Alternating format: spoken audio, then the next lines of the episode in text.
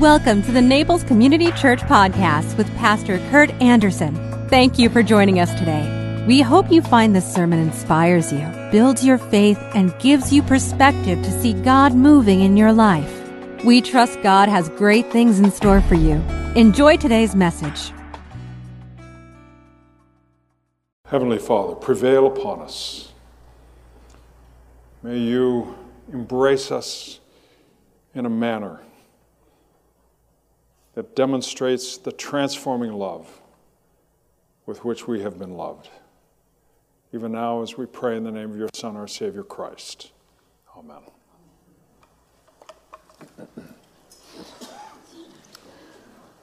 So last weekend, I preached for my brother in Upland, California. And this is after I had asked him what the heck was going on. I, I, Upland is almost perfect climate, yet the streets are all broken up. And the 10, which passes right through between, between Upland and Ontario, um, well, there's all this construction going on, but the off ramps aren't even marked. So I said, Noel, what the heck is going on around here? And then I told the congregation before I preached, I said, I just want you to know I'm seeing California plates in Naples almost every day. and I said, I don't know why, but I said, I just got my license renewed and I paid $46. Moans in the church. And, and I filled the tank. I paid under $3 a gallon, more moans. And, and then I, I said, uh, and we have no personal income tax in Florida. And if you want to join the rest of those folks, I mean, you're more than welcome. And they, they appreciated it. And, um, and I have to say, though, it was magnificently beautiful there. Right at the base of Mount Baldy at 10,000 feet, San Gorgonio at 12,000 feet, San Jacinto at 11.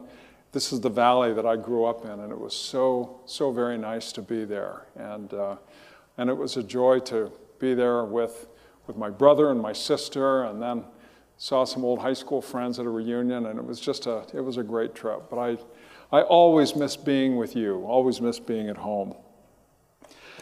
Our text this morning, we're going to be carrying on with the, the Beatitudes, and the one we're looking at this, this morning is Blessed are the merciful, for they shall obtain mercy. And I'm going to unpack that a little bit from the Apostle Paul writing in, to the church in Colossae. Put on your new nature and be renewed as you learn to know your Creator and become like Him. In this new life, it doesn't matter if you are a Jew or a Gentile, circumcised or uncircumcised, barbaric, uncivilized, slave or free, Democrat or Republican. Christ is all that matters, and He lives in all of us.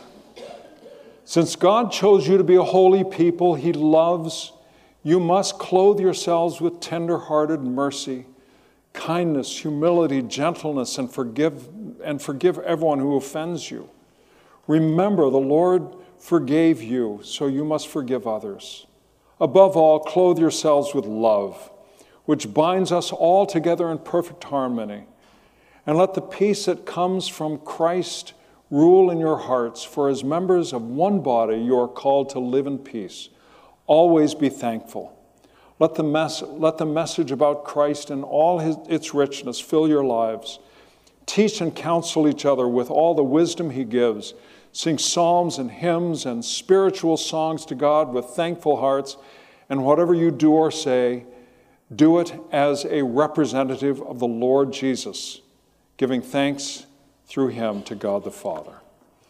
May God add his understanding to this hearing of his word.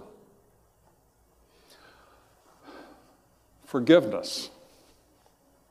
Forgive others as they forgive you.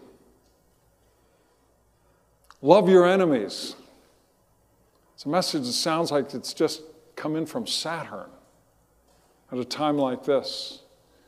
As we approach Tuesday and the conclusion of this midterm season, we have all been bombarded with some of the, some of the most rancorous rhetoric, some of the harshest talk, personal attacks. And it's, it's just getting tiresome. It's almost like cruelty wins. Who can be the worst toward others? Who can be the harshest toward others? And, and where's, where's the joy? Where's the, the happiness about participating in this great experiment that is the American experiment and participating in a, in a republic such as we have? And, and yet it seems that we're in a time where just cruelty wins. Who can be the worst toward the other? And somehow that garners support. You know, in a, in a culture that has abandoned God, we can't expect the culture to become less judgmental and more accepting and more tolerant and more loving. We can expect this as belief in God drains out of our system. I know that the statistics say that something in the neighborhood of half the American population um, participates regularly in some religious organization, church, synagogue, or mosque. But the reality is, as you know from driving to church on any given Sunday morning, the streets are empty. If half the people were involved, the streets would be much more crowded. And the reality is, it's probably under 10% that actually are participating in a faith community on any given day. And I, um, when I was up with my brother, they, they watch all these podcasts, and uh, there was one that they were kept watching called Louder with Crowder. And, uh, and there was one instance in which they were showing a back and forth between a student and some uh, conservative uh, speaker, and there was just there was just anger going back and forth. And I don't know about, about you, but when when I was in college, it was just kind of a it was all about basketball, and then I realized this is not about basketball. It's it's about school, about education, and all that stuff. And and uh, I had fun in college. It's almost like the kids aren't even having fun anymore. But it's, um, this, this mood is nothing new. Walker Percy, writing in the early 70s, made this comment Why do young people look so sad? The very young who, seeing how sad their elders are, have sought, have sought a new life of joy and freedom with each other and, and in the green fields and forests, but who instead of finding joy look even sadder than their elders. You know, this, is a, this is kind of a sad time. It's an angry time. And it's, it's just, it's disturbing. And then I, I heard from a covenant pastor up in Massachusetts who, um, who said, I live in Massachusetts. I tried witnessing, uh, witnessing and apologetics on our community Facebook page. I tried sharing a positive Bible verse and a, and a short devotion. I was unmercifully ridiculed, insulted, and name called. To include, I was a racist, a pedophile, delusional, a liar, and a thief. I was shocked. I'm glad to have learned that sharing the faith in a community Facebook page will not be tolerated in my community. You'll be shouted down. So, do we really want a culture, a society that doesn't have a sense of what it means to be forgiving as opposed to what it means to be judgmental? I mean, typically it's the church that's been accused of being so judgmental. But we're in the forgiveness business. One of my difficulties with what's going on in the larger church is the emphasis on justice. Well, that's an Old Testament emphasis. And, and we believe in justice, but the reality is the New Testament is about forgiveness, about mercy, about grace. And it's the counterbalance to the, the understanding of God as judge. And from the New Testament, we derive this understanding that God is every bit as merciful as He is the God of justice. And when you think about it, being merciful to others may not be just, because we may know what that person's got coming. But we forgive. We forgive, even though, and we've all had our own experience, even though that person deserves something very bad. And we've had to forgive. Why? Because our Lord tells us to forgive. And the parable of the, un, of the unmerciful steward tells a story about how this guy comes to his master and he says, I cannot pay everything I owe. And the, the, the master forgives him. And then that guy goes out and demands that somebody owes him 10 bucks um, pay or, or he's going to be thrown in jail. The guy can't pay, and so he throws him in jail, and so on and so forth. And, and Jesus says, It will not be good for that one who does not forgive. It'll be a very bad experience for him.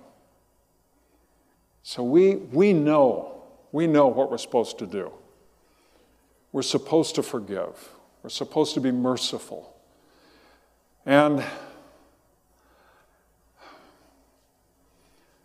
You know, it's so easy to say it.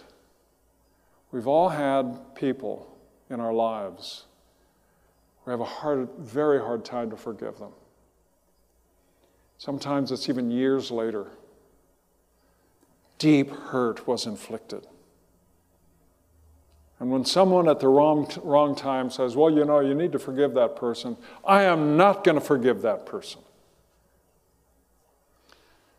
On ministry, I've heard some pretty grisly stories.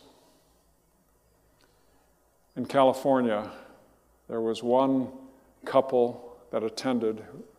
She had been a member of my church in Ventura. And it was so good to see them both and to see her, but she, she was one who had a very grisly story to tell during the time when I was a pastor in Ventura. And I was so glad to see her there experiencing the renewal in life, and presumably the far side of forgiveness. Sometimes we have to simply say it over and over and over again. I, I, I forgive this person, I forgive this person. And we have to put ourselves on that road and move ourselves in that direction. Thomas Aquinas says there are primarily two forms of forgiveness one is affective.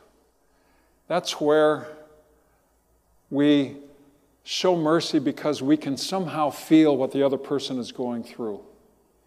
And we know how that is when somebody is suffering something that, they, that is just wrong and just unjust, or they all of a sudden get a cancer, or they get, we, we understand, we can enter into that situation. So we, we participate with that person. It's empathy that, that allows us to move in and participate with that person and show our, our deep mercy toward that one.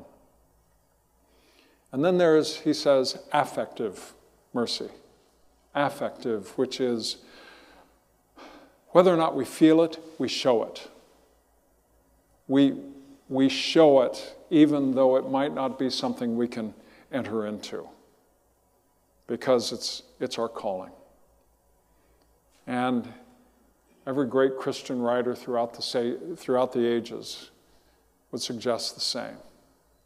And that is that we, we must show mercy. Failing to do so is not a good thing. In our Lord's Prayer, forgive us our debts, our trespassers, as we forgive those who trespass against us, as we forgive our debtors. We say it every single Sunday because we need the reminding every single week, if not every single day, to do that. So, as hard as it is, and we're all fallen human beings, it's hard for all of us. As hard as it is, it's, it's the way of personal health as well as, as the way of obedience. Let's face it, if somebody has done us something really vile, something vile to us, and hurt us badly. And, and we think that our, for, our refusing to forgive that person is somehow going to hurt that person. Well, it's like drinking poison and thinking that the other person is going to die from it. We drink that poison, we're going to die from it. So we know, even as badly hurt as we may be, we have to work on it as an act of personal discipline. Now, I'm not even sure if I should forgive this person.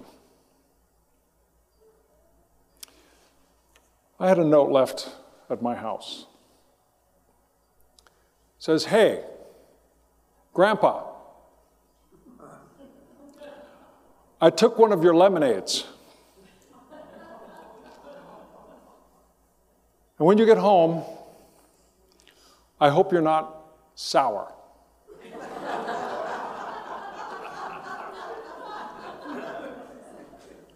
And then, like a six year old, he says, Get it? Love. I want to withhold forgiveness until he comes back and gives the lemonade back to me personally. but I wonder if that isn't how, how God looks at us, however grievous our sin. You know, little kids will think what they've done is so bad, and we have a hard time not laughing when they tell us. But I wonder if the Lord doesn't look at our sin in that way. And, and where we beat ourselves up for something or we, we carry our grudge over one thing or another, I wonder if the Lord our God doesn't look at us with that deep compassion of a father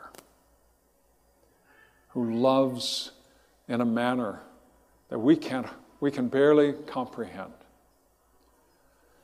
But if we think about God's forgiving love for us, maybe as we would forgive our own little ones, maybe that's a way of understanding the high calling to which we've been called to be a loving, caring, and forgiving people.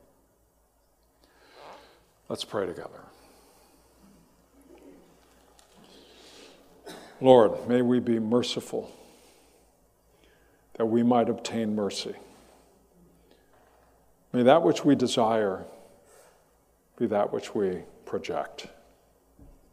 And may you thereby, O Lord, be glorified in our time. We ask it in Jesus' name. Amen.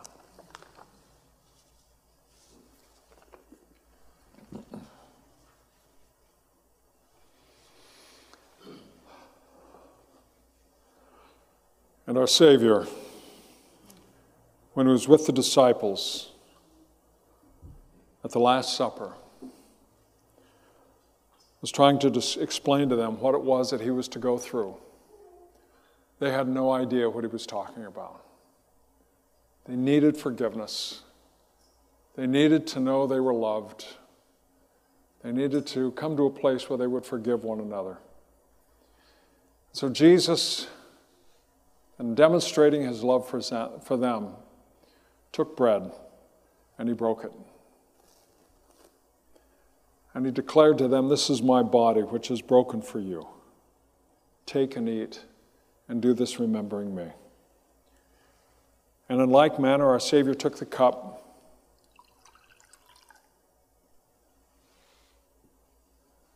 And said, This is my blood, which is shed for you. As often as you eat this bread and drink this cup, you show forth my death until I come again. Come to the table of our Lord.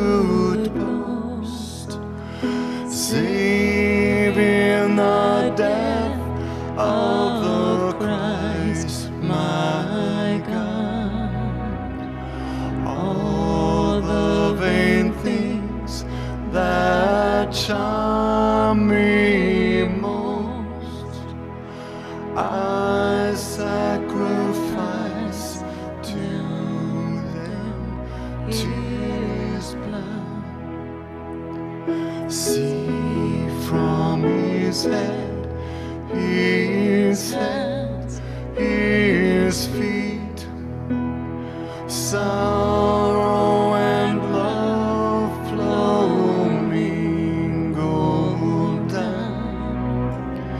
Did such love and sorrow?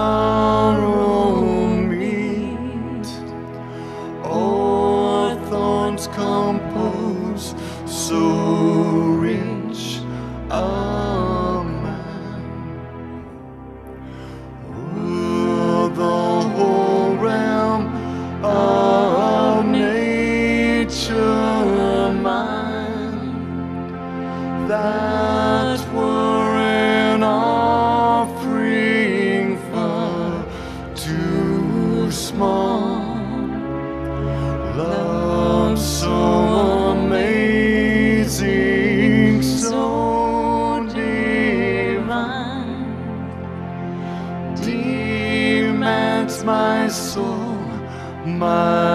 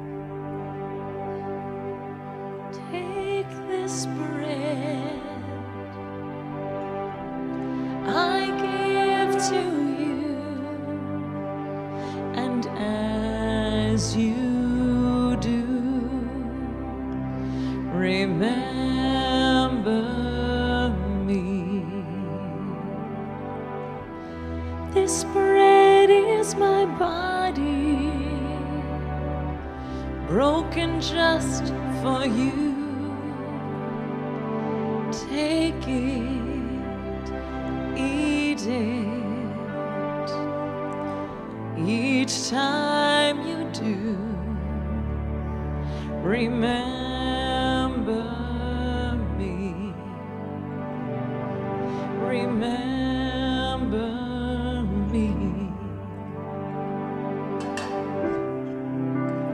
Take this cup.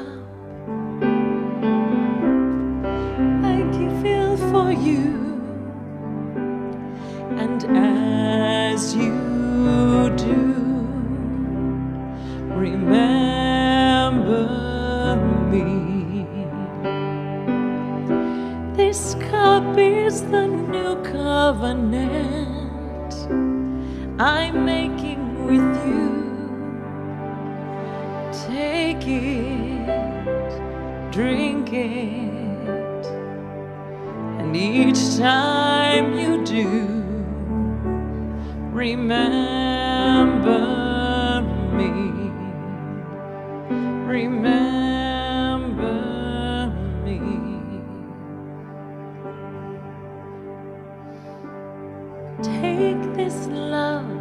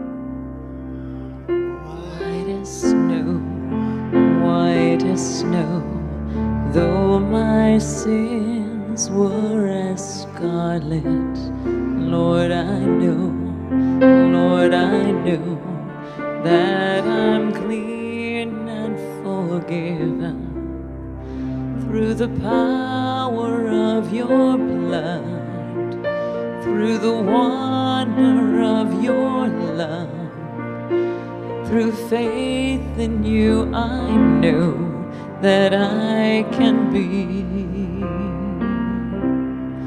white as snow, white as snow, white as snow. Though my sins were as scarlet, Lord, I know, Lord, I know that I'm through the power of your blood, through the wonder of your love, through the faith in you, I know that I can be white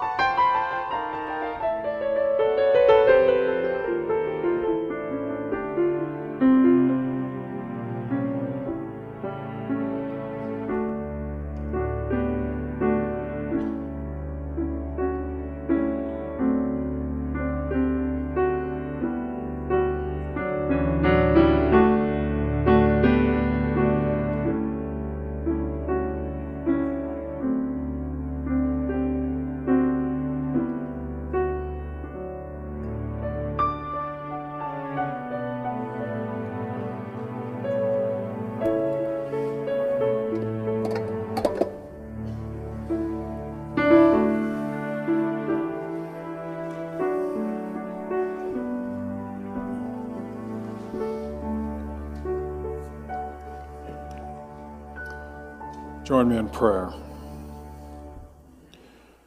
Thank you, Lord. Thank you. You came not to dominate, but to serve. You came not for yourself, but for your Father. You came for us, not to change the world, but to save it. And we thank you, O Lord, for the gift of your life in us. So we praise you, taught us to pray, O Lord, saying, Our Father, who art in heaven, hallowed be thy name. Thy kingdom come, thy will be done, on earth as it is in heaven. Give us this day our daily bread, and forgive us our debts as we forgive our debtors. And lead us not into temptation, but deliver us from evil. For thine is the kingdom, and the power, and the glory forever. Amen. If you enjoyed today's podcast, there are a few things you can do. Be sure to subscribe, rate, and review this podcast. For more information, you can visit us online at www.naplescommunitychurch.org. If you happen to be visiting Naples, please drop in for our Sunday service at 10 a.m. We'd love to meet you. Thanks again for joining us. Have a fabulous day.